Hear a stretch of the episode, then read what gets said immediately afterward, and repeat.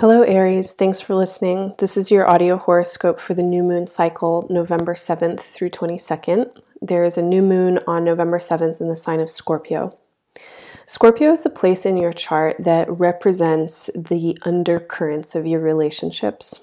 This is the um, kind of unspoken messaging that occurs in your felt sense, in the way that you pick up vibes it's how you feel things but can't really talk about them because maybe there aren't words or maybe there's shame or other reasons to keep something hidden um, or just a general kind of feeling of uh, discomfort or, or privacy or covertness.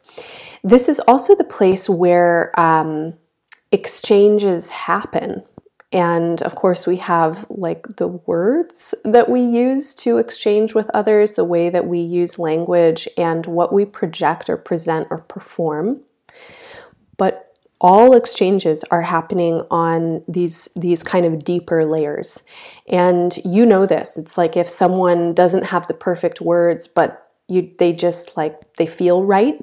Um, you're going to trust them probably more than someone who has the perfect words but they feel wrong. Or you learn this over time. It's like you want to trust your intuition about things. And this new moon is coming at a time that is a major completion time it's a completion of the last year of Jupiter in the sign of Scorpio. It's also uh, the completion of the last seven to eight years of Uranus transiting through your sign. And um, this isn't like completion, you know, one day to the next. It's a gradient. It's a couple of months that um, you are in right now. Is this is this completion of this cycle? So, what I want to say to you is that uh, over the course of the next couple of weeks, reflect on what you have learned about your relationships and the ways that you exchange with people that don't have to do with words, that have to do with feeling. And boundaries or lack of boundaries and vibes and subliminal messaging and the way that you um, kind of form meanings around other people's behavior, like you interpret um, what you think is going on. This is all the content that you're working with right now. And you want to wake up to yourself. You want to wake up to the way that you influence these exchanges and participate in them and the agency that you have in them to influence and participate. You are not a passive actor in your relationships. You are half or whatever the percentage is depending on how many people. But you're you know you you're bringing yourself fully and therefore you're influencing and you are influenced. Um, but you know you're you're not impartial. You're not neutral.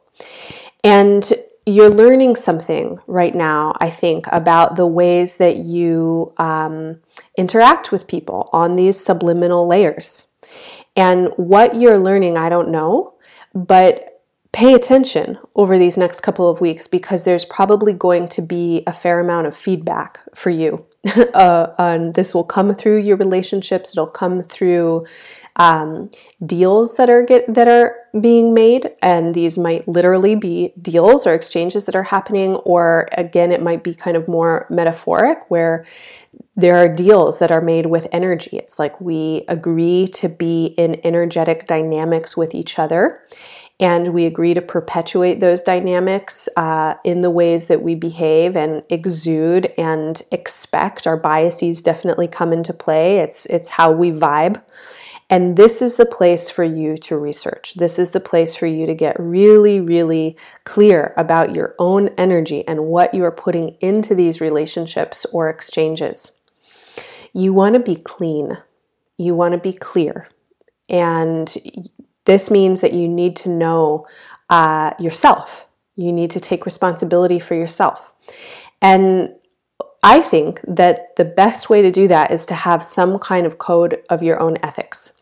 And uh, because, you know, your human experience um, is just a tiny little microscopic speck, and you cannot possibly absorb uh, the totality of even your own experience, much less anyone else's. Um, there's no way that any of us can make judgments about what's right or wrong, you know, for anybody else, right? The only thing that you have is your own internal compass. If you know that your intent is loving, if you know that you you check in with yourself, that you reflect when you get feedback, you ask yourself, is this me or is this someone else? If you know that you're honest, that you're not lying, that you're not putting out uh, false assumptions for people or or leading them on in a particular way. If you know that you're not stealing, that you're not taking something uh, that's not yours or that's not freely given, or you're not kind of stealing from yourself, like overextending. If you know that um, you're not being manipulative, you know that you're you're not uh, trying to coerce uh, situations or people because of some kind of fear or assumption you have about the outcome, and if you can actually just let go of um, whatever the assumptions are that you make people and just arrive in the present, you're as solid as you can possibly be. And all of that is, you know, much easier said than done. It's a constant practice. It's not any state that you ever achieve in totality. It's just constant practice. Are you aware of what you're putting out?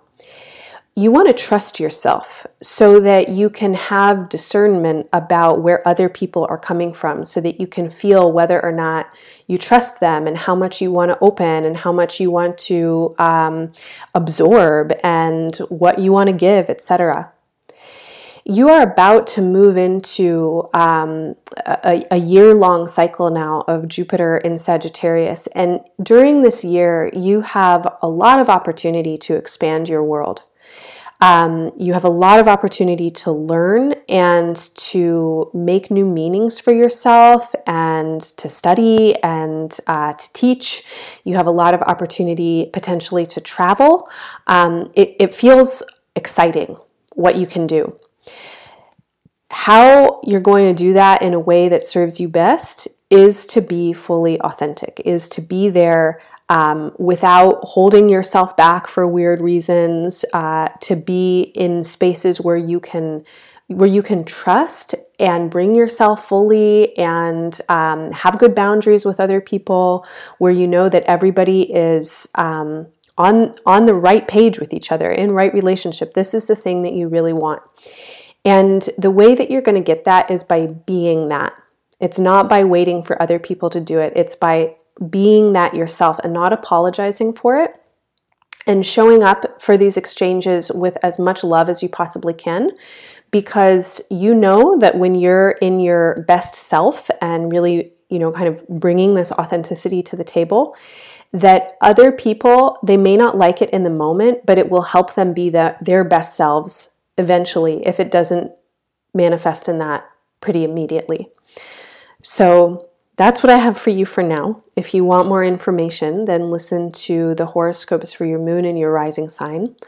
Check out the podcast to learn more about this new moon astrology in general. Use the guided meditation as a support and resource for your healing and to work with this astrological energy. There are affirmations that are printed uh, for all 12 signs at embodiedastrology.com. There are tools for you to integrate these messages. Finally, um, I create monthly planners for the zodiacal seasons, and these include planetary transits and the lunar cycles, and they are also tools to help you work with astrology in an embodied way. So we have about two weeks left in Scorpio season, and Sagittarius season starts on the 22nd. If you go to embodiedastrology.com and sign up to become a monthly subscriber at any amount, uh, you will get access to these planners. Thanks so much for listening, and bye for now.